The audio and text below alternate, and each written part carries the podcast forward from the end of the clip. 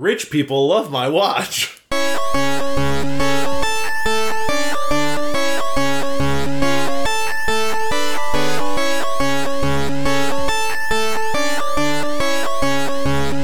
Zero credits.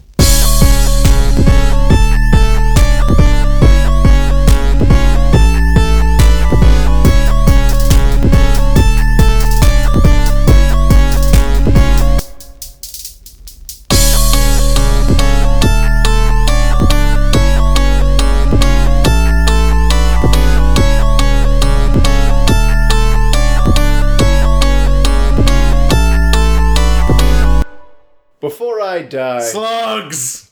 before I die, I'm going to eat a whole bag of unpopped popcorn. That should make the cremation a little more interesting. And welcome back to Zero Credits, the show where we talk about things. My name's Henry. And my name is John. And together we're Henry and Jen coming at you post election and post depression. yeah. We've moved past the depression into a manic state of just, I don't know, getting shit done and pretending that the world is brighter than it actually is. Yes, uh, despite our election episode having some pretty, pretty obvious wins and predictions, things managed to go way crazier and way worse than we thought they would. And y- y- you know, they, they always told us that our mentors and podcasting, they told us never pick a side. You don't know who you're going to alienate. And boy, did egg on our face. Not only did we lose our only listener, Ted Cruz, but then he went ahead and won the senatorial election. He won the senatorial election and he wrote us some very pointed fan. I'm going to be honest, it's hate mail. Fan hate mail. He's still a fan. He says that in the in the letter. It's a physical letter by the way. Yeah, it's a physical letter, Yeah. and, it, and it starts out, you know, dear zero credits. Yeah, Dear Zero Credits, huge, huge fan here, Ted Cruz. And then it gets into the body of it where he really rips us a new one. And he says, uh, Feed me decaying shark flesh. Yeah. And then he just ends, Regards, Ted Cruz, U.S. Senator. And, and there's some more, there's some spottier parts in the middle that we can't ever repeat. Yeah, we, we can't repeat them because I believe, like a lot of. Uh, a lot of conservative politicians, if you read their words written aloud, you will summon the being that summons the earth, that swallows the earth. Yeah, Sugaroth. Yeah. Sh- sh- sh- I'm not comfortable saying that that name. Sh- Sugaroth? It's yeah. It's Or- Shub. Or the other one? Yeah, I don't like saying that one. That's you know that gets into a lot of. uh Let's talk about H.P. Lovecraft for two seconds. Let's derail this podcast. It's not how you spell it. It's it's not.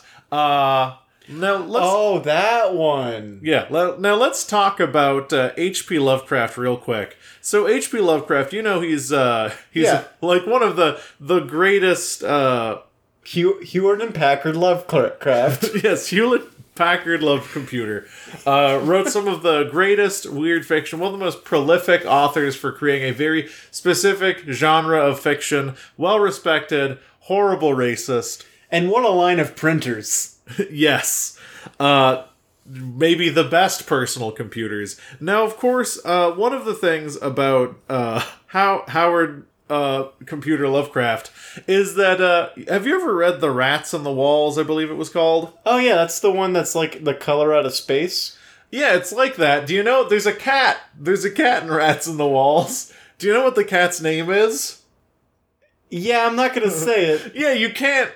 You can't read it, but can you believe that that's the cat's name? What what year was it? Was what? 1924. It's still not okay though. So after the Civil War, yeah, significantly after the Civil War, as a matter of fact, some may When was- even say after World War One.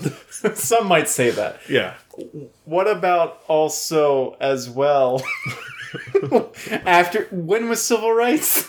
Uh, civil rights was depending on what part of the country you're in, somewhere between 1900 to about 1964, or if you're in Mississippi, like 1995. That's right. They didn't ratify it until 2008 Yeah, What's- man.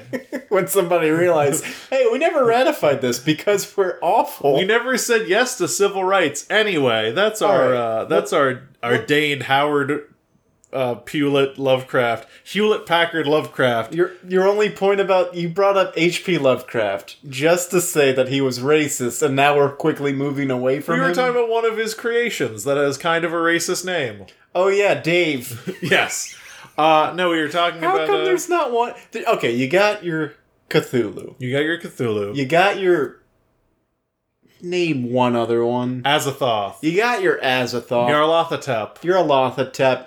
You're sh- you're, you're Shubs. your Shubs, your Shub, and then second word that we didn't want to say earlier. You're Migos. Your Migos. Ah, they're not. Yeah, Why wasn't there one just called Dave? there could have been. You know, just Dave. It I no one has ever thought of the idea that what if by coincidence one of the uncaring ultimate gods that existed before existence was fathomable might just have a name that sounds a lot like a normal white person name like Terry, Carl. Tyrone, the Bats. god Tyrone. just some dust. Uh, it just sounds like a phrase. Yeah. the, the terrible dark god, just some dust. Now, of course, now I never, I don't like to say this word, but in the name of this elder god, what if there was one that, if you translate its unpronounceable apostrophe laden name, it's little bitch. Little- All of the Wait a followers second. gather on a boat, this is just Lil Bow Wow. and all of the yes. What if there was a great old one named Lil Bow Wow? Lil Bow Wow. they they go out on a boat and they're like Little Bow Wow, and then he rises from the depths and he's like, "It's just Bow Wow now." I, I've grown. I've grown significantly into a great old one. One of the cultists is like, Are we. Are we really summoning a god called Lil Bitch? Is this? Are we calling? is- are you hazing me? Yeah. What's he gonna say when he shows up and we're just yelling "little bitch" at him? He'll be flattered, he then shows up they'll- and he's like, "Guys, guys, it's bitchet." and then he'll uh, grant all our wishes and take all our legs. oh man, I don't get. That's one thing I don't get. I've I have a tangential relationship to Hewitt Packard Lovecraft. Yes, I have played his board games. in that you are related to him by blood. Yeah, I've played his board games. I have. That's it. I've only played his board games. I, I, I have a, a passing knowledge of like just the Cthulhu my- mythos. Yeah, I, I am aware of him as a person, the Cthulhu man. Why do people want him um, at their party? it depends on which one you're talking about. So let's take, for example, Call of Cthulhu. let's take for different example because call of cthulhu there are there are worshippers of cthulhu but really they're just crazy but let's take uh, dagon right Oh, Dagon. most most famous I uh, killed him in Witcher. most famous deep one really from shadow over innsmouth the reason people worship him is because he has these like fish man hybrids that he's been breeding for centuries and uh, they will give gold to people in exchange for their women so it's really just like uh Excuse me? They get the fishmen will give you gold? Yeah, because they For a live at the woman? bottom of the sea and they've collected all this gold from like sunken ships or whatever, and they realize that it's useful to human beings, and also Dagon's like magic or whatever, and can like summon gold. I don't think that one's so much true. I think Dagon's much more like corporeal than that. But they'll like give you gold and give you bountiful harvests because they have control over the fishes. So they give you great wealth in exchange for your women, who they kidnap infrequently, but frequently enough to like systematically create manfish hybrids with them.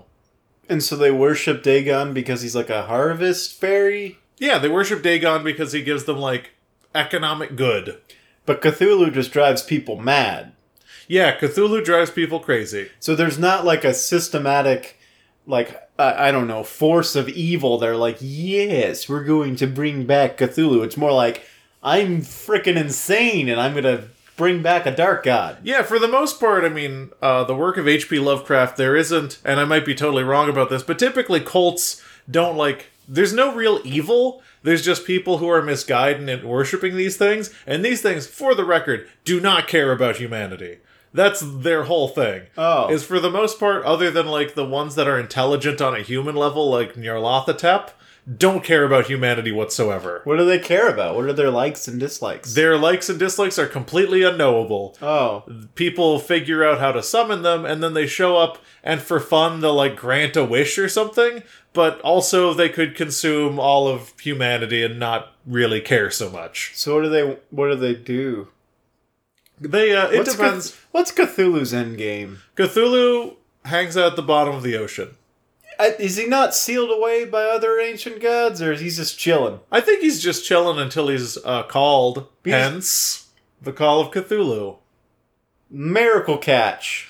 Uh, yes, miracle catch, like a giant, like a, maybe a legendary sockeye salmon. It was a. Uh, it was a whale. Cthulhu's a whale. No, the miracle catch was a whale. What are we talking about right now? Recently, and I mean within this year.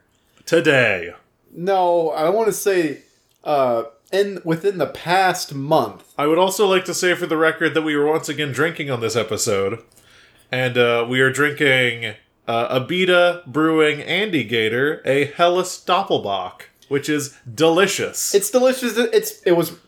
I want to say it was my first beer, and uh, it is my favorite beer amongst many. yeah, Andy Gator is delicious. If you can find it, buy it. So within the past month, October thirtieth of this year, two thousand thirteen, Spooky. two thousand. the year of our Lord 2013 and the year of our Lord 2018. Anno Domini M M There, X I I I. there within that date released a certain game that you might recognize the title of. It's called Call of Cthulhu, the official video game. Uh, really? Yes, it To this year? it released this year I have no idea about this. by developer Cyanide. Never. Wait, cyanide? Now, does this have any relation to Call of Cthulhu Dark Corners of the Earth? Uh, it's a wonderful question that I do not know the answer. Because of. Call of Cthulhu Dark Corners of the Earth was an awesome game that was terrible. this is apparently an adaptation of the 1981 role-playing game of the same title. Oh, cool. So the role-playing game Call of Cthulhu, you know the one where you, you roll all them die and yeah, then you go everything's insane. everything's per- percentile based, and you should put all your points in headbutt. I know it. yeah. Uh, so they made a game of that, and uh, let me tell you, let me tell you what. Uh, let me just pull up the Metacritic of this game that released in 2018. I really hope that it's as good as the Call of Cthulhu role playing game, which is one of the best simulations of Nice. dying of sepsis. Nice 7.0. No, the Metascore, buddy.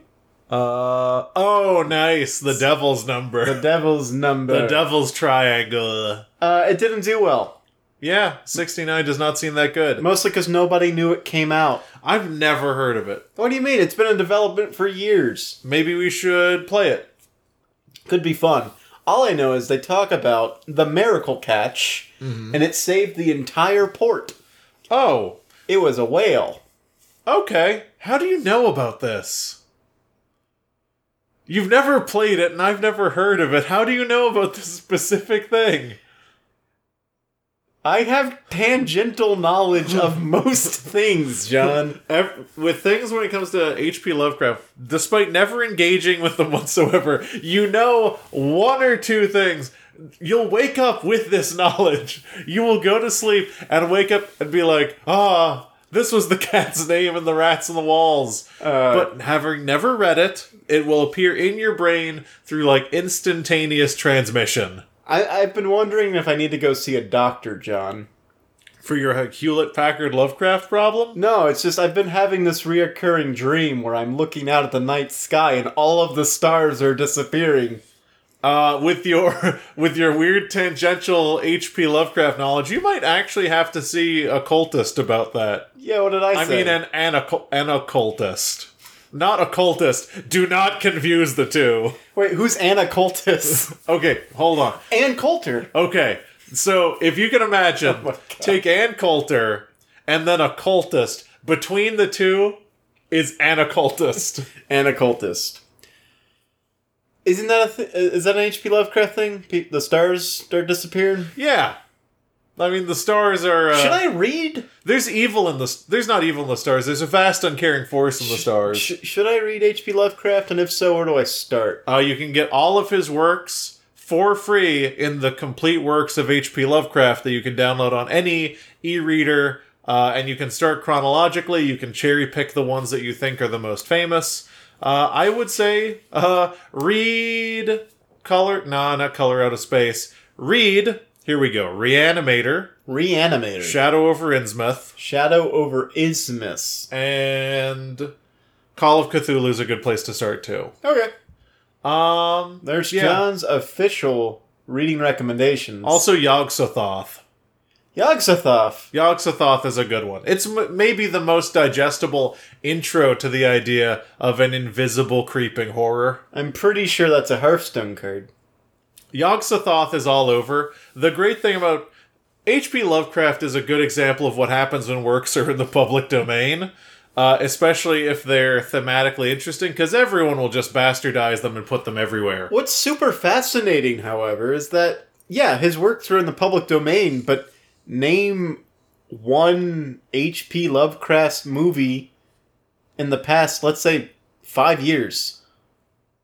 There aren't any. Yeah, there aren't. Why is that? Uh, It's public domain. Guillermo del Toro really wanted to make um, And the M- Mountains of Madness. Mountains of Madness.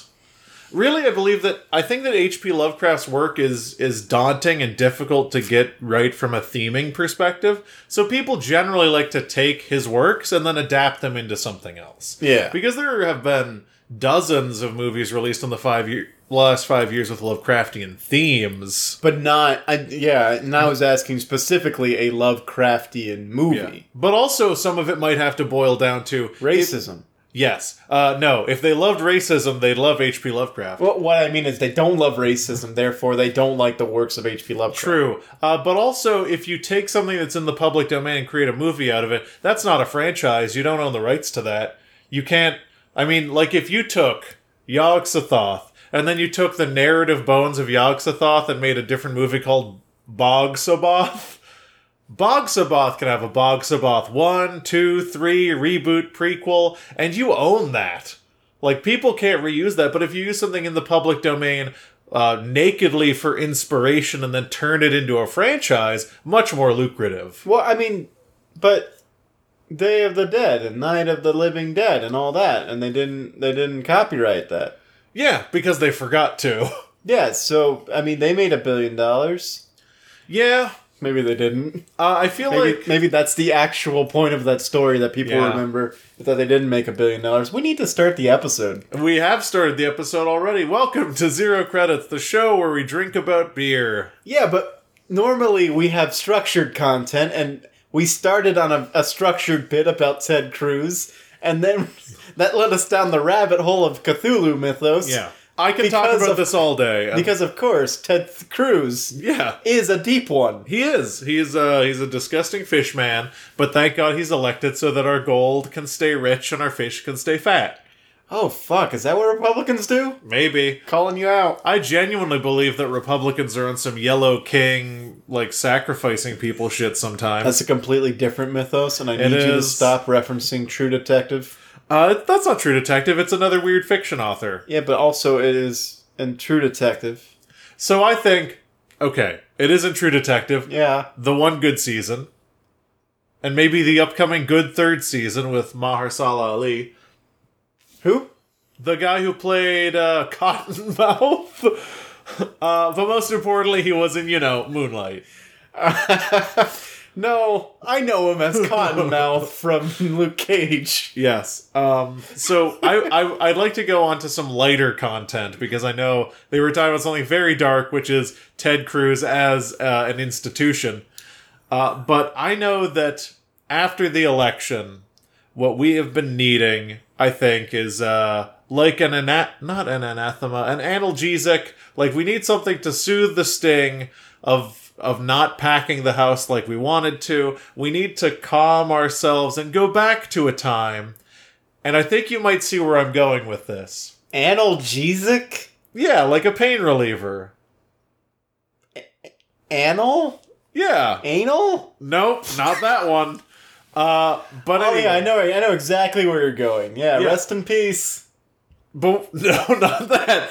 Uh, anyway, what I was gonna say is, I I believe that something can take heart in can take root in the heart of someone who's suffered a political defeat where they yearn for a simpler time. Like a cancer. Yes, the cancer can grow in the heart that makes you yearn for when the system was different, when the system was great.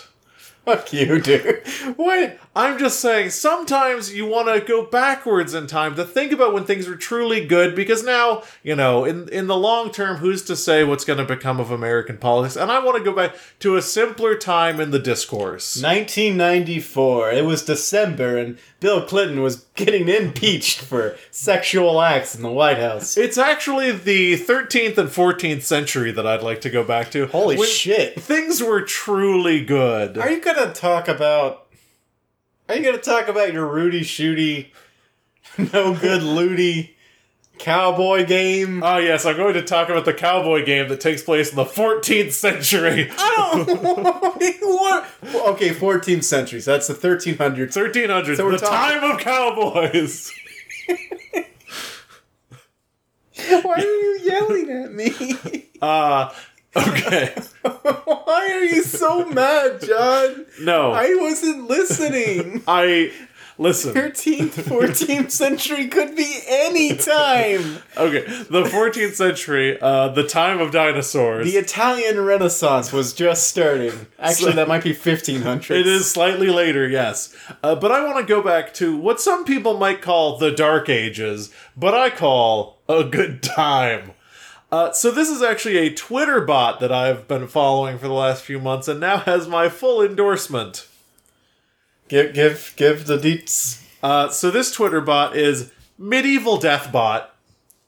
And Medieval Deathbot at Death Medieval. Uh, don't read about it because I'm going to share enough content with you to fill a Iron Bull. Uh, so Medieval Deathbot essentially goes through coroner's rolls of the 11th, 12th, 13th, and 14th century and it uh, transcribes into relatively modern English a coroner's report of everyone who died, and it posts the interesting ones automatically. That's amazing. Wait, how does it determine the interesting ones? They read through it. Uh, Oh, The bot isn't trained to write them, it's just a human being who catalogs them, but then feeds them into something that posts them at regular intervals. man, we need one of those for our podcast. For, for ZCPC. We do. So I just want to go through a couple a couple different ones. And I think that these ones uh, at the time of this writing, some of the most recent are actually pretty uh uh good for the podcast. So the first medieval death that I'd like to go through is Henry, uh, son of Nicholas Leclerc, died at age 14 in 1432, dragged to death by a horse which had been startled by a bird. Fucking horses. I knew it. They're, they they've always had it out for us, Henrys. It, it was startled by a bird and Fucking birds, I knew it. They've always had it out for us, Henrys. And Henry was dragged to death at the age of 14. Sad, sad. So, uh, now, No, no.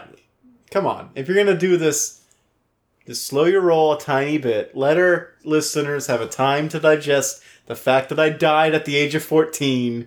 by being dragged By to being death dragged by a hor- horse that was startled by I mean, was a I bird. like thrown? fo- Was I tied to the horse? Probably you These were. these are questions that we can ask.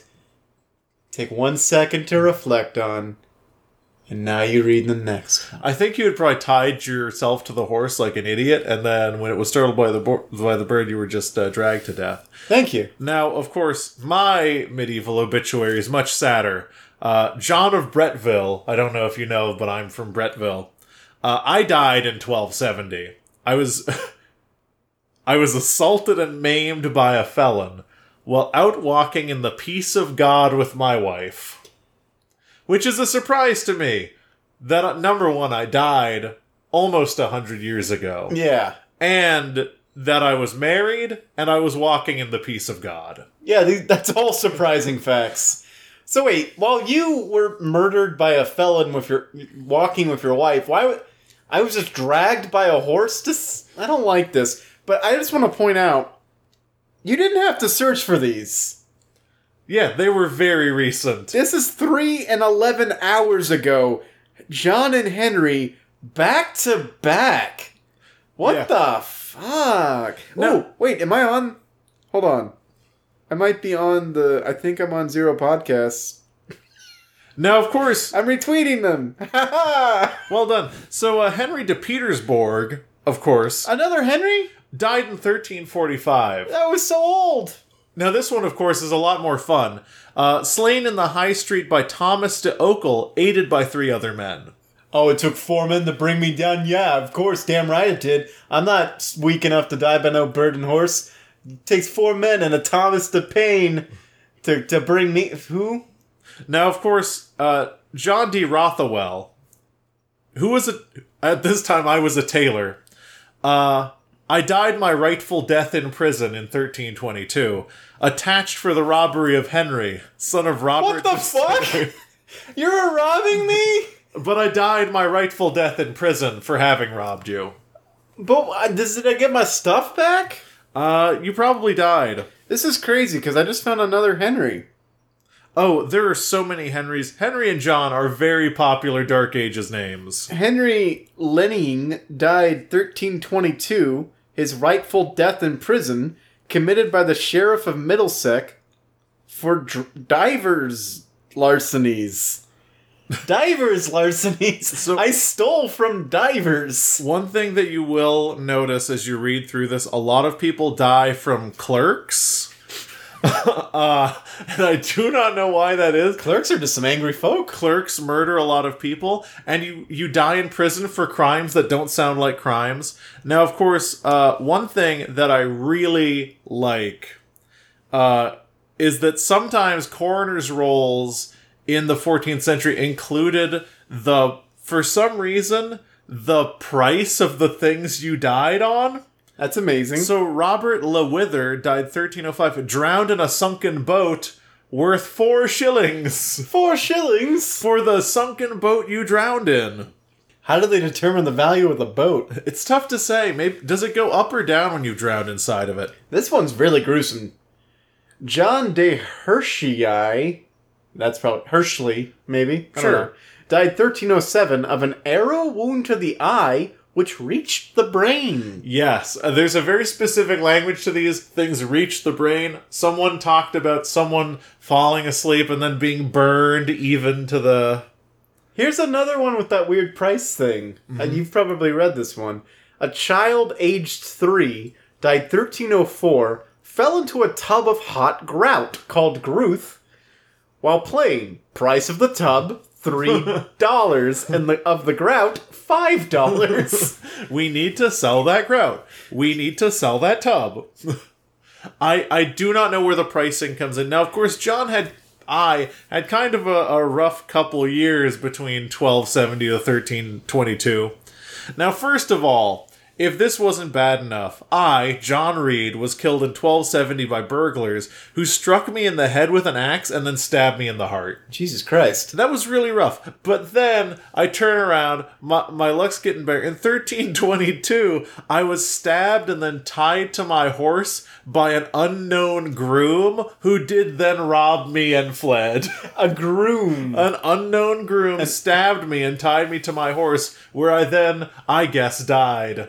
Now I get the I get the stabbing and robbing. Why tying to the horse to hide the crime scene cuz the horse is going to run away. Okay, so uh, Richard Newton died in a pretty interesting way.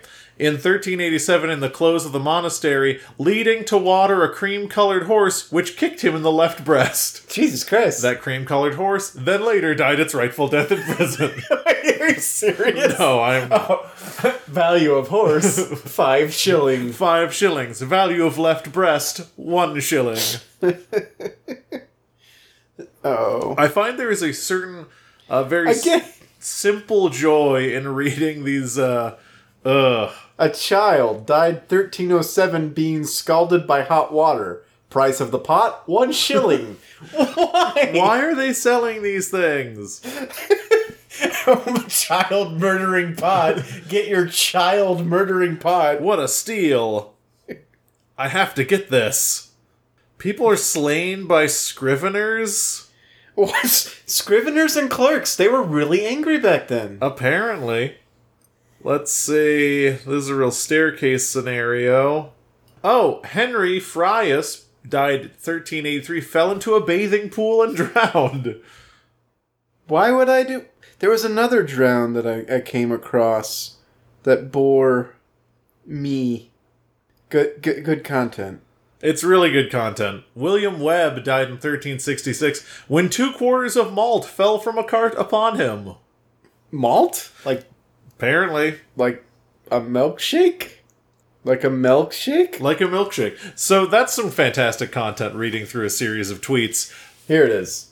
It's Robert Hendry, died in 1396 when, attempting to drink from a river, he fell in instead and drowned by misadventure. Uh, yeah, so misadventure is something that we still put on death certificates. really? Yeah, if you die by anything other than like a simply explicable, basically, if you died in such a way that uh, you were partaking in an action that led to your death, it is a death by misadventure. So, so it's, it's ruling out an accident, Yes. which is something happening to you. exactly. A misadventure is something that, not saying it's your fault, yeah. but you had a hand in causing.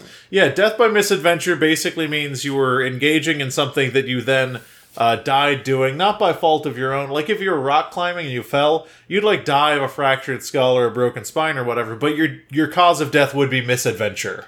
And th- and in that way, the insurance companies will just flip off your wife and kids and be like, "We don't gotta do shit. He killed himself, bitch." Uh, only if it's suicide. Misadventure and suicide are two totally different things. What if it's suicide by misadventure? How do you prove it? Wait, How do you does that prove it? mean you're engaging in an activity which then leads, without your prompting, to a suicide? you're, you're climbing a rock. You're, cli- Okay. you're rock climbing out in the open. You see the beauty of the majesty in the world, and all you can think is, nothing I ever do in my life will ever measure up to this beauty. and so you quickly scribble out, I killed myself due to the beauty of the world, and you jump off the, the rocks. Uh, Thomas Detliff died uh, cleaning a shotgun pointed at his own face, suicide by misadventure. Dark content. Dark content, but I, I really have been enjoying that bot, and one of the best features, and I recommend that everyone who listens to this and then follows that bot does, if you ever tweet at it, it tells you how you died. oh, nice. It it will scrape something for a reason for death, replace it with you, and then tell you what your medieval death is. it does that in uh like a reply or a DM? in a reply. In a reply? So you get a suite of you get a little bit of that sweet medieval death bot boost. We should do that with our dumb social media presence. What if we did that on the episode and we took a break for it, of course, uh, and we tweeted at them, and then we came back once they replied and said, "Hey, this is how we died." Or we do it tonight and then in the next episode. Oh, even better. That way there's a hook. There's a hook. You get people coming back. You gotta get them, gotta get them hooked, see? They they came for the first hundred and what thirty episodes. 115. The first hundred and fifteen episodes. They're like, Number. God, where's the hook? 115 numbered episodes and then like 20 unnumbered. We're still depressingly not very far into Zero Credit Season 3. Yeah, we're only 15 episodes in. Yeah. Well, we still got And 35 it's more been- episodes it's- before the next season. It's been like an entire year. yeah. Weirdly enough, taking a huge break for uh, two, like three to four months worth of uh, scheduled content will do that. Uh, now, of course, that is Medieval Deathbot, and you have been entertained by Medieval Deathbot. I like it. I retweeted all the ones with our names in it. it. That's the most important thing you can do with Medieval Deathbot. Now, I don't know about you, Henry. Uh, but I've got a lot of content to talk about. I've got nothing, so all I'm gonna say is rest in peace. Who's resting in peace? I don't know. Oh, just re- for anyone, rest in Are we peace. gonna talk about it? it's too sad. It's too sad, and everyone Is it knows. sad? Everyone is so sad. You know what? He was It's not. 95. It's not sad. What do you want from the man? It's not sad. It was expected. He, he was, was a a, human child. he was a great person who gave us a lot. He gave us everything. He gave me basically my entire identity for the better part of maybe 20 years. And he stole so much more. he stole everything from me my money. no, no, I meant he. Look, applaud him, laud him, but let's not. I mean, he had some rocky business partnerships, Yeah. uh, and for a while, people didn't even know of the name Jack Kirby. I I wonder sometimes about the things that have been attributed to him. I like that we're not naming him for some reason. Lee Harvey Oswald died today. Friend of Jack Kirby and the the Jack Ruby. oh, Jack Kirby, Jack Ruby. and the Comeback Kids. Conspiracy theory. Now, of Who are we course, talking about? Stan Lee. Yes. Stanley. Uh, so it is. It is very much. Uh, it's not a shame that he. I mean, it's a shame he's dead, but it's not a surprise. He lived a long life and he, he lived a tremendously long life had a had a huge influence on people that was another beer opening uh, and keeping in henry's tradition of opening beers like a child uh, the bottle cap rolled onto the floor and made a loud racket and then the shopkeeper chased him out for stealing a sody pop they heard it. I mean, they heard it all. uh, yes stanley created a lot i don't know enough about stanley honestly Really? uh, I mean, I, I know that he had a huge hand in a lot of the things that I love, but also he did not have the same creative power that a lot of people are giving him credit for. Here's the thing. Yes. he started out as like a little like just like an intern in a publishing house by the age of 19 he was the head editor then he went to war Yeah. world war ii The big one. and when he came back his job was still there and then he was like let's make comics well i mean they were already making comics God, wasn't it great when you could go to war and they'd keep your job for you? i know now you get sick for three months and they're like fuck you Yeah, but he if went you- to war if you go to war, the only thing you're going to come back with is PTSD. like the war happened and he just went to it and fought. there was a He little was a veteran. there was a little sign on his desk that was like Gone gone warring. gone to war or gone warring. That's a good gone war. warring. He was a veteran. I never knew that until he, he died on during Veterans Weekend I did not know that either. or Memorial Weekend. One of those two. I don't pay attention to federal holidays because I don't. What get this 'em. last weekend? Yeah, Veterans Weekend. Memorial Day. and then he decided, hey, let's make all the good comics. And they did. With him, Jack Kirby, somebody who made Daredevil, and some others. That's a pretty good story. That's all I know. Oh, but what I do know, what I found fascinating, it was just one line in this article. I don't even know where the article was from, but it said, like other Marvel creators, he received no royalties for the characters he created I had no idea. zero royalties. So when it comes down to like, oh man, he's really slighting Jack Kirby of his money, he wasn't. No one was getting royalties. Uh yeah, Marvel has an interesting history with censorship and just as a, a company that existed as a mouthpiece for a lot of different political ideas and different political circumstances. Uh but rest in peace Stanley. Yep. I have something that I'd like to bring to the table. And it's rest in peace.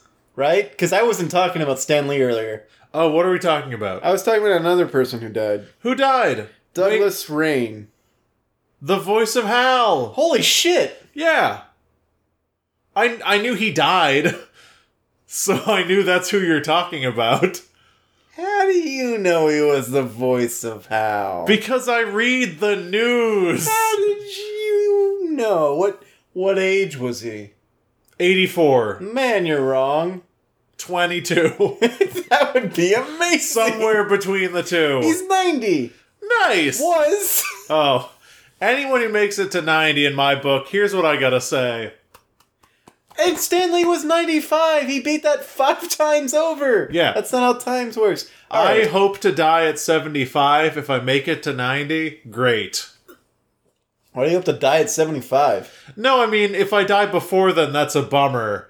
At 75 I start expecting it. Then you're like, okay, everything else is gravy. Every year beyond this. Yeah, 75 is like, I want to live healthy enough to make it to 75. Everything after that, I'm like, okay, come what may. You know, scientists have already said that the person who's going to live to 150 has already been born. Ha ha ha, I hope it's Ruth Bader Ginsburg, or ha ha ha, Parks and Recreation reference, ha ha ha.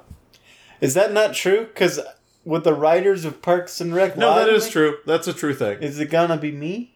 Yes. Yeah. Only if you pray to Dagon. Wrong in a woman. Uh, so I would like to bring something up on the podcast that Oh, now I've I've done a lot. Is it rest in peace? It is not rest in peace. Oh, okay. Rest in peace, the voice of Hal. Rest in peace, Stanley. I in no way want to. uh Is Jack Kirby alive? I don't know. I in no way want to besmirch their memory. Uh, so instead, I will choose to move on to the most respectful content I am at. I can imagine. So I just want to let you know. I'm gonna interrupt your segment with whether or not Jack Kirby's alive or dead. Okay, I'll wait. No, no. Come on, get into it. We can't- No, I have to have full focus. Please because people get into have it. co- no Get into it. Get the Jack Kirby thing Get because into it. people have expected a certain level Get of into professionalism for the things that I'm about to Get say. into it. Get this into podcast it. is way worse when we drink. It's better. Start your content. But then you're just gonna say the Jack Kirby I'm thing. not. I- Okay. I, re- I will. T- we this podcast is worse when we drink. okay, so here is my content, and you guys have come to expect this from me. So I would like to give you, after a long hiatus, John's Overwatch news of the week. He's al- he's dead. Died in 1994. Shame, shame, shame. Rest in peace. Overwatch news of the week. Are we talking about Blizzard's hit multiplayer game Overwatch featuring heroes such as Tracer and We're talking about Overwatch, Blizzard's ultimate multiplayer, I believe, first person shooter. And I'm here to give you the newest news and the hottest previews for everything that came out in the world of OV, Overwatch. something? something seems off. No, it's absolutely right. So we, Uh, look, Wait, here we go. we, we Uh, to- both. To, recap, you John, Overwatch has a long cast of heroes ranging from a British time traveler to a hamster and a ball. You you've got the hamster of ball, Balo. You've got the sa- the samurai, name is Hammy. the samurai, Genji. You Yeah. got Tracer, who's cute. You've got Oh, I'm gonna let her know you said that. you've got Dalsim. You've got a great cast of characters. I just want to tell you, we both went to BlizzCon 2018. No, we didn't. And we're here to tell you that didn't. we're that we We didn't do that. we and the team at Blizzard are You're not with the team of Blizzard. We are adding a brand new character to the Overwatch roster. That's right. Welcome to the fray, Ash, with an E at the end. That's how you know she's cool.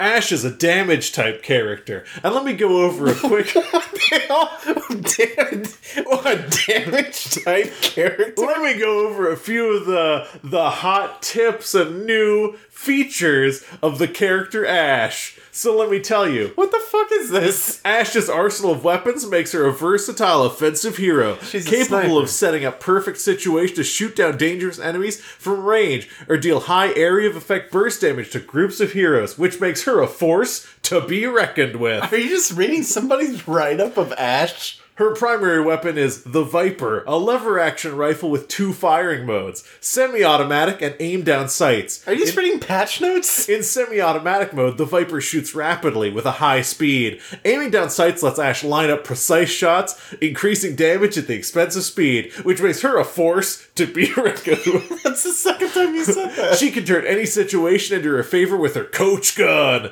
a short range, high impact sidearm that deals h- big damage and clears the way by knocking back nearby enemies. It can also be used to knock herself back for added mobility, either to reposition herself for a clear shot or to escape pursuing enemies, which makes her a force to be reckoned with. Ash's dynamite ability is a thrown explosive that detonates after a delay. It deals damage in a wide radius and sets enemies on fire for additional damage over time. She can also shoot the dynamite to detonate it early, allowing her to damage unsuspecting enemies, which makes her a force to be reckoned with. This is what happens when I don't plan content. John just reads the Blizzard write up about Ash. Her ultimate ability, Bob, sends Ash's loyal, omnic companion rushing into the fray, shoving aside the front line to rough up targets in the back line, which makes her a force to be reckoned with. You misspelled beautiful and horse in your status on Facebook. To learn more about Ash, click here. And Overwatch is in stores September 14th. No, it isn't. I mean, I guess it. What? What? Okay. And we give Overwatch a 3 out of 5. Timeout. huh? Why? What was that? What's up? What did you do? Why did you do that? I was going, is a segment. But why? We've never. We have literally, blizzardily, never talked about Overwatch before on the show. We've never done an, inter- an interview. We've never done an overview of any of the characters. So let me. uh, Okay, I want to give you like a little bit of insight. When I was on Twitter, I saw a picture of like some silver-haired cowboy lady, and a lot of people were like talking about it, whatever, showing pictures. I don't know, uh, like a picture on a computer of a lady. And I I saw a few tweets, and I was like, "What's Ash?" And I googled Ash, and now no shit. Every news story that is pushed to me on my news aggregator is about goddamn Overwatch. And I figured Overwatch is monetizable uh, content that people love. I don't know shit about Overwatch, but I think we should probably get in that lane. So what you're saying is, even though we don't play Overwatch, Nor do I know. And ask We- me th- three questions about Overwatch. All right. Uh, so I heard you name Tracer, Genji. That's it. No Hamo. That's no Balo. Shit. all right. There is another cowboy character within the Overwatch cast. He's an American. He's a he. Uh huh. What is his name? McCree. Who is he voiced by? Mad Dog McCree. Wait. Yuri Lowenthal. No. Fuck. Matt Mercer. Oh, Matt Mercer from Critical Role. Also from Fire Emblem. Let's move on. Yes. All right. So you knew that. You knew a thing. Yeah, because it's There tough is a to not- gorilla. Yes. He is a scientist. Uh huh. Do not call him a monkey. What's his name? Roadhog. No, that's a human person. Fuck. This is a literal gorilla. Gorilla Max. Oh, you're the worst. Baymax. His name's Winston, Oh, okay. named after the scientist who raised him. Winston Churchill. Yes. All right, so Um, you don't know Overwatch. I I Name have one of a- the modes. push the cart. Team Fortress Two. Yeah, I mean it's just a reskin of Team Fortress 2 with more Yeah, buttons. it's like anime Team Fortress 2, uh, which is incendiary from my understanding uh, to people who play Overwatch because someone yelled at me at a bar for calling it that. Uh, who but- do you hang out with? I was hanging out with a stand up comic at the time. It's fine. Okay. Uh, I don't know anything about Overwatch. Uh, you ever run into one of those things where something has such a such a depth in its existence, yet it in no way is important to or necessary in your life? Yeah, I run into that every single time you talk to me about Red Dead Redemption, John. Red Dead Redemption has much less going on than Overwatch. Overwatch to me, I feel like. Do you remember Team Fortress 2? Yes, I played it for a, like over 500 hours. Now, before Overwatch came out and became Team and made Team Fortress Two the- a fucking relic of the past, Let's not kid ourselves.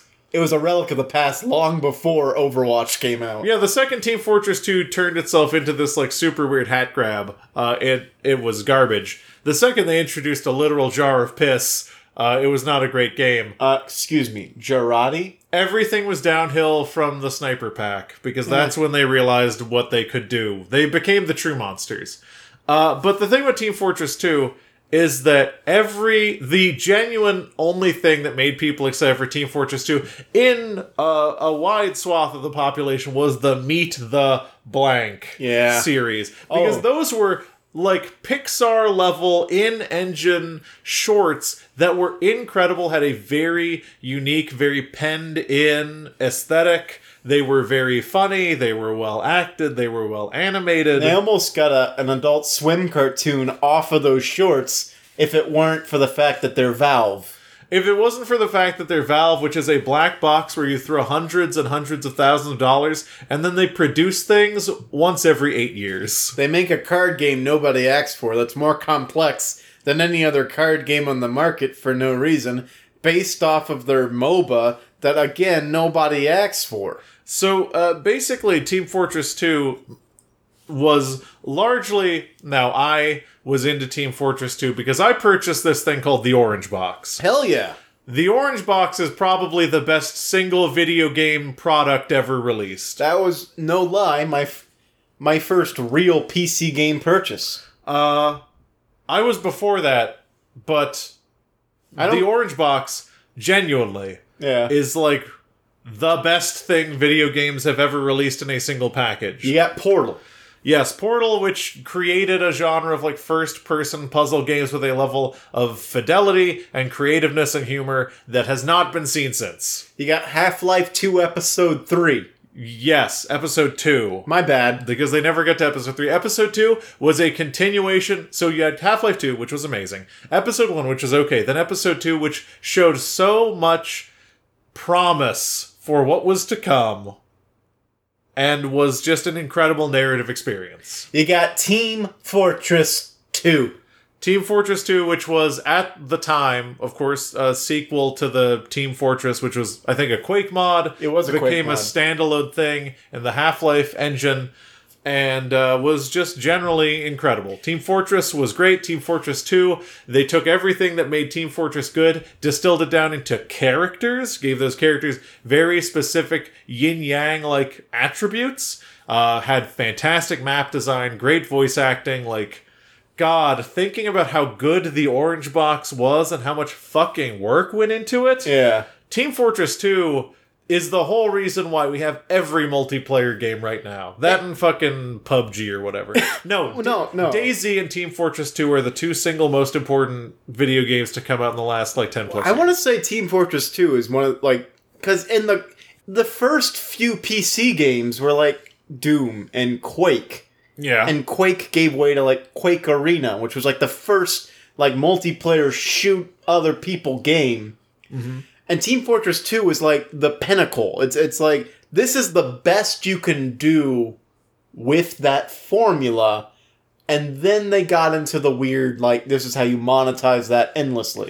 Yeah, so basically the walk to Team Fortress 2, and this is very truncated, but essentially it's the the first major online multiplayer arena shooters were things like Quake, Unreal Tournament. Unreal. Quake Oh, uh, yeah. and Unreal Tournament eventually gave birth to things like Counter Strike. yes. Counter Strike created like majorly competitive uh video game playing in general. That turned into things like um the Rainbow Six games and really Counter Strike had a bunch of contemporaries, but I think the Team Fortress 2 was the next step in the evolution of what like online shooter games would be.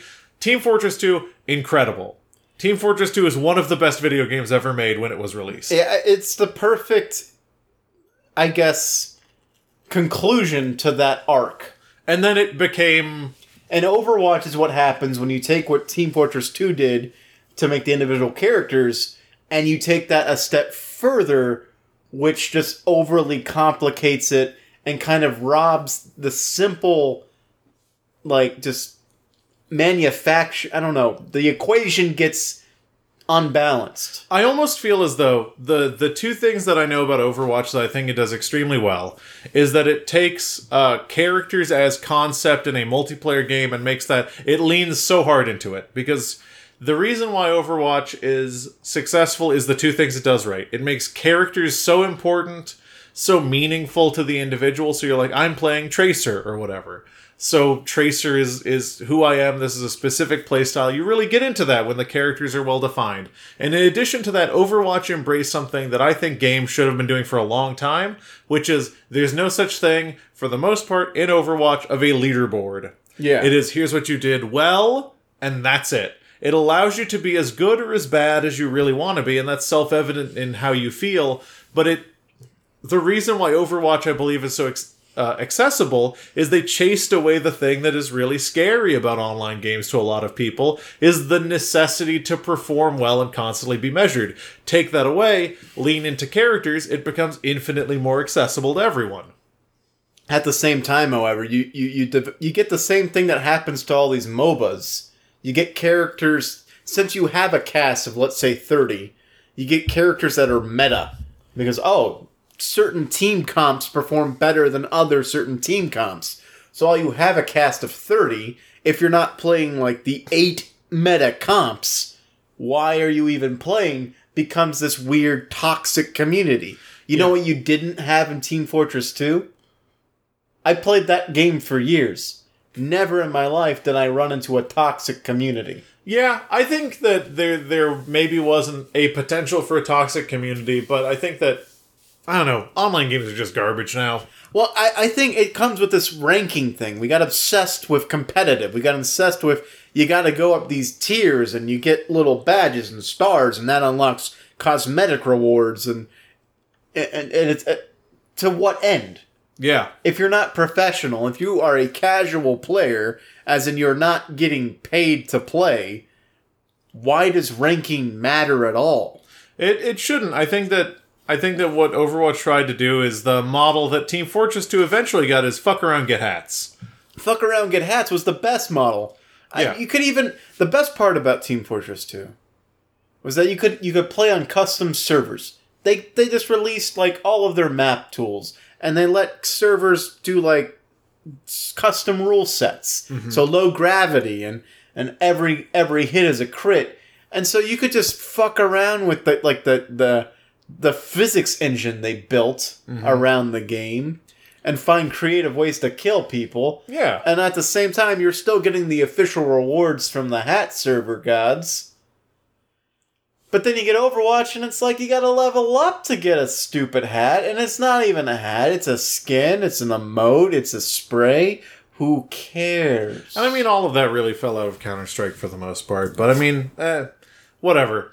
Um, online multiplayer shooter games are not my strong suit anymore, and play they never Fortnite. they never will be again. Fuck Fortnite. What's Fortnite? All the kids are playing Fortnite. We should, you should have done that Overwatch thing. You should have done a Fortnite.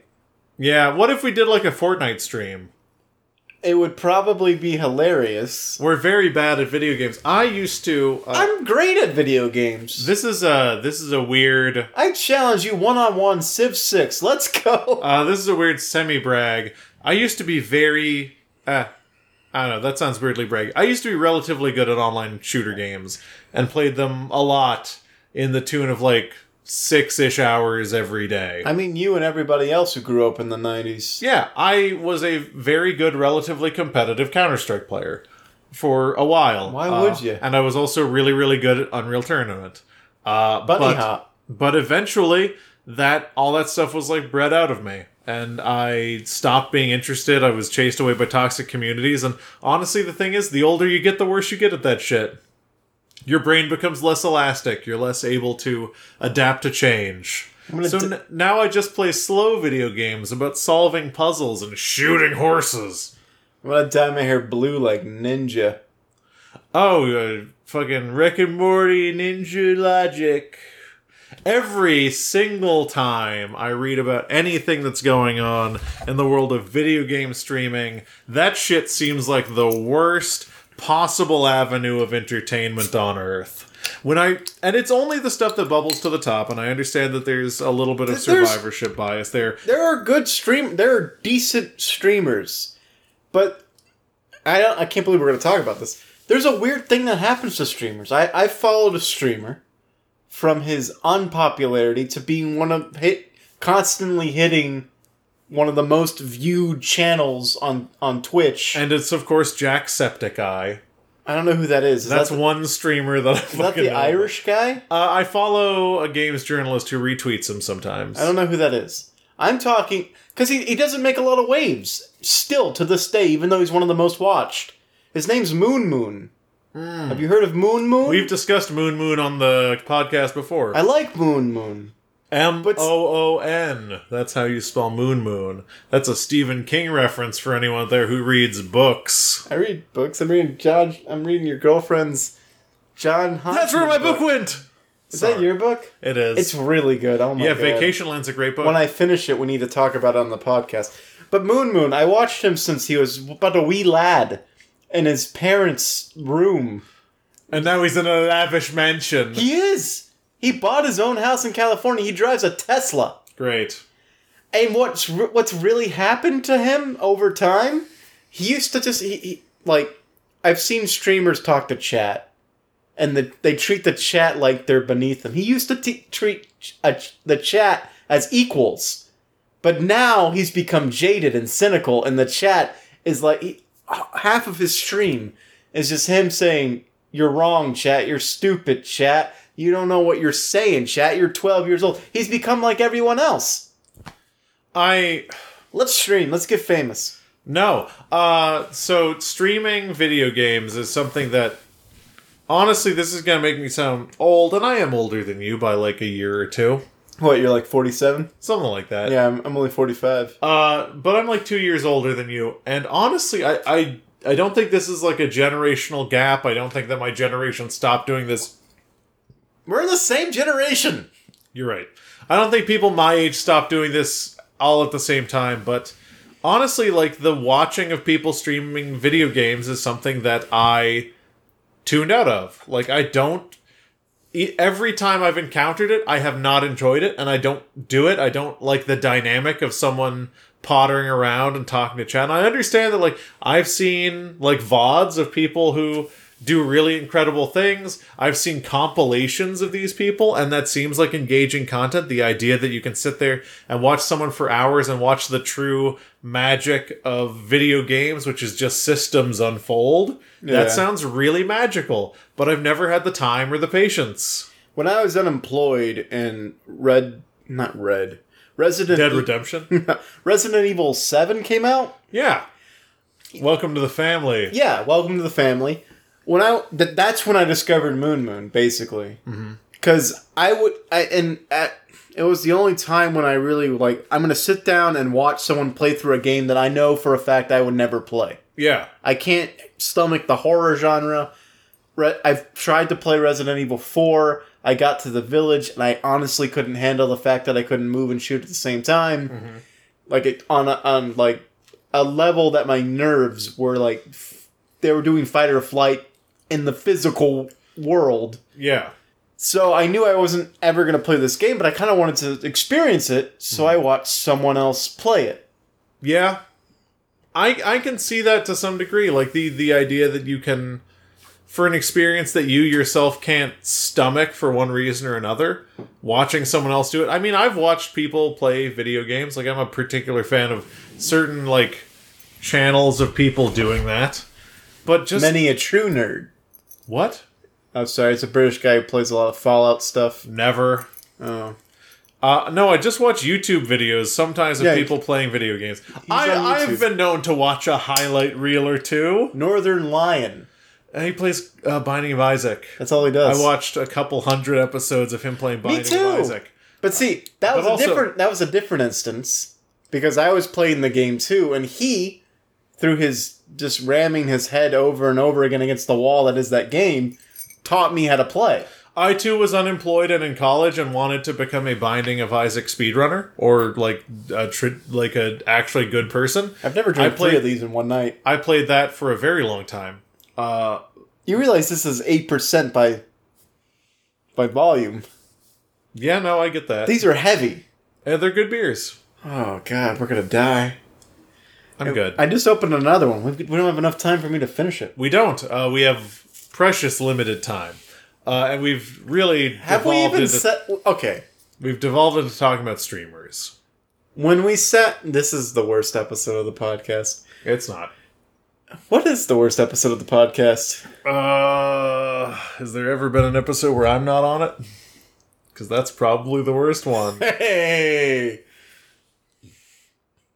Jesus Christ. When we sat down to record this episode, you no doubt had some goals in mind for the episode. Have we hit those goals? Mm-hmm. We hit two. We hit. Wanted we- to talk Uh, about medieval deathbot. We hit that. I want to talk about the introduction of Ash, the damage type character into Overwatch, which put us on this huge, crazy path talking about streamers, which is fine. Who is Bob? B.O.B. Yeah. He thinks the Earth is flat. No. That's a human person. He put out uh, that whole album. No, no, no, no. We did. It's weird that you mentioned that because we did get into a fight with some flat earthers on Twitter, but I don't want to talk about it. B- Ash was in. She was introduced with someone named Bob. I thought Apparently, her ultimate ability is a robot with a mustache. Nice. The only other thing I wanted to talk about, and I wanted to talk genuinely about, and there is not time for it. Uh, and honestly, I think that maybe I don't have the room to discuss such a thing because I haven't finished it, but it's more video game shit because I wanted to talk about the themes of Red Dead Redemption 2. I say put that off for maybe a week or two. Or at least until I finish the story. Yeah, that, that's what I mean. Can you finish the story in a week or two? Do I have 60 hours? No. Uh, because here's the thing we don't do things for clicks. Uh, that much is obvious. We've been we- doing this shit for three years, and we've got one listener who just left us with a genuine desire for fetid shark meat. I still f- I feel like he's gonna keep listening. But so He's we don't a little piss pig. He We- loves it. we don't do Uh, things Ted Cruz, just to be clear, I don't want any of the listeners to have the wrong idea. Uh, Ted Cruz, uh, we're doming him pretty hard. Is that one of those negging things? No, it's uh, so he is our submissive. Oh, it's a and we are- BDSM. yeah, yeah. So we are pod doming him in that he must listen to our podcast. Have you ever heard of fin dom? Yeah, it's financial domination. Yeah. Yeah, no, I'm aware How do of I it. get into that? do you want to be on the receiving end or the giving end? Whatever one gets me money, that's the end I want to be on. Honestly, I feel I'm- like my career at this point is basically controlled financial domination. Probably. I we can't talk about what you do, but yeah. You can't. um. That's a fucked up thing. Oh, my brain just went in so many directions. John, you missed your- you that that boat has sailed for Yes. you, To talk about particularly. Red Dead Redemption. no, no, no, no. Okay, no. The Findom thing has sailed for you yes. when you weren't born a live, nubile young woman. Yeah, I was born lithe and nubile, but I was born old and male. All right, so the Red Dead Redemption thing, I was saying, we don't do things for clicks. Therefore, we can talk about that whenever you're ready to talk about it. True. However, just know I'm going to be completely reaction- reactionary. Yeah, I mean, I almost feel like it's not it's not really a conversation worth having at length because I like the themes. Uh, I feel like that game is uh, basically like the world's most successful Punch and Judy show in that it has tremendous themes and a tremendous story, and what the story it's actually telling is incredible, but it's told with ridiculous puppets. Okay. Uh, was that the lamb? What? no, Lamb- that's Lamb Chop. Lamb chop? Punch and Judy is a violent puppet based show that Oh, with the bats. with the bats. That's From Punch- Gone Girl. That's well, sure. Uh, Punch and Judy is like a much older thing than that, but I believe it's in Gone Girl as well.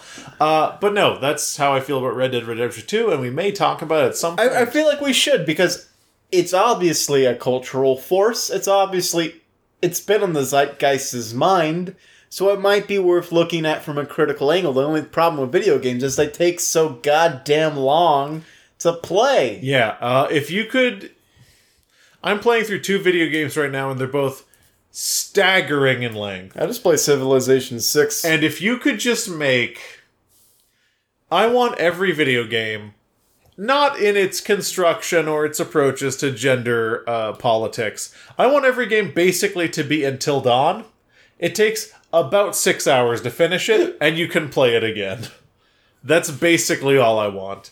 Other than the fact that Until Dawn is like a really gross, hackneyed story, uh, please don't tell me we're ending on a podcast with you having hiccups. I need to bring lower alcohol content beer. that is a fucking cartoon stereotype, and it's not fair. People do not get hiccups when they're drunk. I'm so mad at you right now that they're gone. All right. The problem with video games is that they're they're a medium that takes a really long time. Yeah. Like it, you can talk about a book or a movie or a TV show because they are of one cohesive unit. Everyone who reads a book or watches a movie or s- a television show, they're experienced to the same scripted media. Yeah. A video game, especially one like Red Dead Redemption 2, it's so open to you at certain points that anything can happen in any order. It, it's harder to get a uniform experience across. I don't know how reviewers review these games. Uh, they like mainline the story, and that's it. But even then, Red Dead Redemption story is 60 hours long. You had Yeah. to do nothing but that to get that review out. At an extremely conservative estimate, I have been playing this game for 24 hours. I'm 38% done. I'm about halfway through the story at a very conservative estimate to just mainline the actual narrative core of this video game, which costs hundreds of, I mean, tens of millions of dollars and thousands and thousands of man hours to create. Uh, 60 hours. Yeah. No one is going to ask a reviewer to sit down and watch a 60 hour movie. So, No. to examine the themes of a video game, keeping in mind that your experience with a video game has so many different factors to make the experience completely different that it, it's impossible. Like, video game critiques writ large are a miracle that they exist in any level of uniformity. And, and on some surface level, they're completely and utterly useless. I, most of the video games that I've enjoyed the most have had very bad reviews. Yeah, because you have poor taste. Exactly. And sometimes, like games like The Stanley Parable, which is one of my favorite video games of all time, a reviewer would look at it and say, What is there to review? It's. I like games that are dumb and stupid and play with narrative. They're not fun. I they're they're not fun, and I mean movies are, and we can't like have an indictment of video game critique it's- on this podcast. Well, no, but- it, it's like okay, reviewing Being John Malkovich for the average movie moviegoer, you can't recommend it because it's it- it's an absurd concept that borderline stupid but generally speaking, it's a highly regarded film because it's so great. because it's so great and it plays with themes so well, and it plays with perception. Uh, so that's It's honestly like rubber. no one reviews a book for how fun it is to read. Are you serious? Yeah, sure. I mean, I, I think that past a certain point, you can review a book for how fun it is for your eyes to move from word to word. Yeah, reading's completely different from video games. But for the most part, like adding interactivity into it, you you have to say like how fun it is in the moment. It's like there are things that exist in the realm of video games that are high fucking art, but are a pain to play. yeah, So, and like I said, I can't. We we can't do an entire indictment of video game critique as I can. we don't have enough time. Oh, that's what you mean. Yeah, we if we had a multiple episode series where we solved video game critique, we absolutely could. But honestly, who's got time for that? Certainly not the reviewers who are reviewing. They got deadlines to meet. Absolutely. Oh man, all of our episodes lately, I don't know if you've noticed this. We used to hit an hour, like pretty much on the nose. And now we go long. We've been giving them some lanyap, which culturally I'm okay with. Mm-hmm. And also, I, I don't think anyone cares. Yeah, I mean, more episode the better. If I if there's a podcast that I loved, uh theoretically if it were this podcast, it is not. Uh I would be very glad. You hate our podcast? No, I don't hate our podcast. It's just I never listened to it. It's like Uh, when Troy LaValle, to break our cardinal sin, You can't talk about podcasts. It's like no, when- no, no, no, no. it's like when- no, no, no, no, it's no, like no, when- no, no, no, no, no. No matter how many beers you've had, we can't break the one fucking rule we to have. break the cardinal the cardinal you rule we have. can't. It's like when Troy LaValle says, Okay, yeah, you broke the one rule we had "Fuck rules." to have a simile. Great, You know what I'm gonna do? yeah. Recommend a podcast every episode. No, I'm gonna bleep all. Of it. I'm gonna I'm gonna bleep that out. That'd be great. Please edit out the part where you said what you're gonna do. Uh, Nope. So since we're talking about the length of the episode, we my- should probably wrap it up. And you know how we wrap it up? my my strong inclination is that the podcast is at an end. Henry is deep in his cups. He has melted into the couch. Uh, so, My couch is also melting onto the floor. uh, so it's like a Dali painting. Oh, my favorite, Do you say Salvador Dali or Salvador Dali? Salvador Dali. If you want to send us a Twitter, you can do so at ZCPCWHJ on Twitter.com, which What? stands for Henry Why did you pause? I genuinely wanted to say zcpcwhj.com, which is a ludicrous notion. Uh, but if you want to send us an email, something long form, if you want to send us uh, your own uh, Madeline esque uh, recounting of the past, Proust like, you can do that to zero credits, is a podcast at gmail.com. The little French girl? La recherche de. Wait, hold on. Let's take a break in the social media to ponder this out. You've read Proust. Proust. Uh, name one work. In Search of Lost Memory. No. Uh, so in Search of Lost Memory, I believe the French is La Recherche de Temps. I don't know. Anyway, if you want to send us a, a ludicrous thesis on a dessert you ate one time and how it made you think of your mom, you can do so at zero credits as a podcast at gmail.com. You can find us on Facebook by searching Zero Credits Podcast in the Facebook search bar. And I will say, given what we talked about today, we burned half the episode talking about it. We may stream something in the future. So if you're someone who is uh, you know what we interested, should stream? Jesus Christ, Henry, You know what we should stream? it's an interesting experience because no matter you know how vampires live forever and they watch their friends die. I have an interesting experience because no matter what, since I am a relatively heavy individual, no matter how much I drink, everyone I drink with is about twice as drunk as I am. anyway, what should we stream? Hitman 2. Blood Money? No. No, no, no. Silent Assassin. No, the new one. Oh. The first Hitman The new one. game of the year. I have not bought Hitman 2. Hitman 2. We should stream it. Hitman 2, Or 1. I never played 1. I have it. But you have it on, like, PlayStation? No, Steam. I Yeah, no. Hitman is game of the year. Hitman's, really want to stream. Hitman's incredible. I want to be Moon Moon. Uh, we will be Moon Moon. Uh, you can find us on twitch.tv by searching for, tw- well, entering into your URL search bar, into your Bing, into your Ask Jeeves, or your Lycos. Uh, twitch.tv slash zero credits. It's been a while since I plugged that. I Yeah. believe that's correct. Okay, Twitch. Dot TV, Dot TV. slash zero credits. That's why would you ask me if you knew it? I'm just asking you if that's correct. That's what I know to be true. I don't even have the excuse this week that I have an empty stomach. I had that last week. I have a stomach full of rice and a bunch of I beer. had a stomach full of Wendy's. Anyway, twitch.tv slash zero credits. You Fresh can watch never us frozen. stream.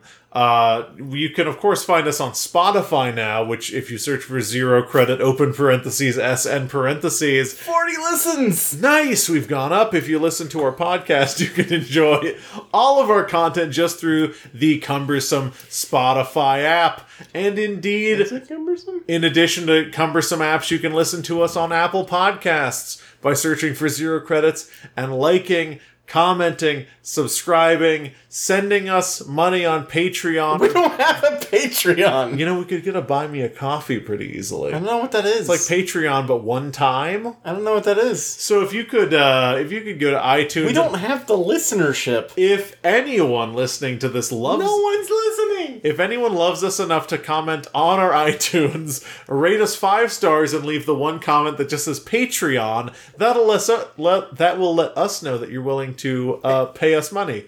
In addition, in addition, What's new? and most importantly, Oh. word of the mouth is the only way we can survive. So please tell your friends, tell your loved ones, tell your various uh, school clubs that you're part of that Zero Credits is the best podcast on earth, and indeed, the only podcast on earth. Anything they've heard to the contrary is indeed a myth.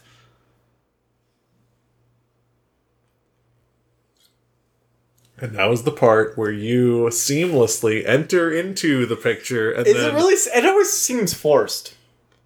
you mean the denouement of the entire podcast? The Demuna.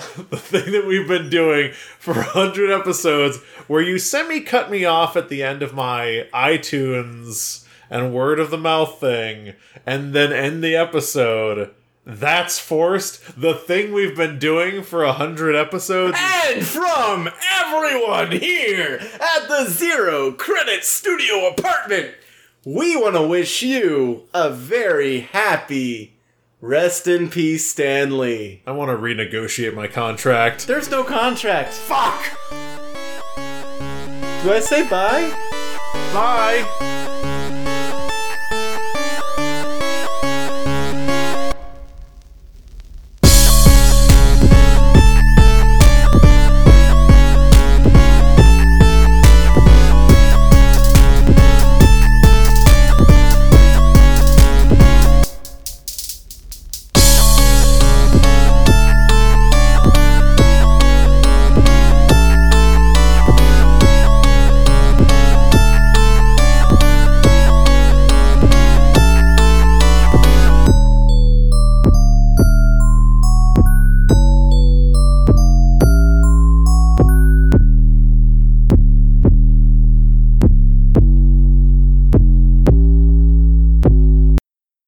That was a train wreck.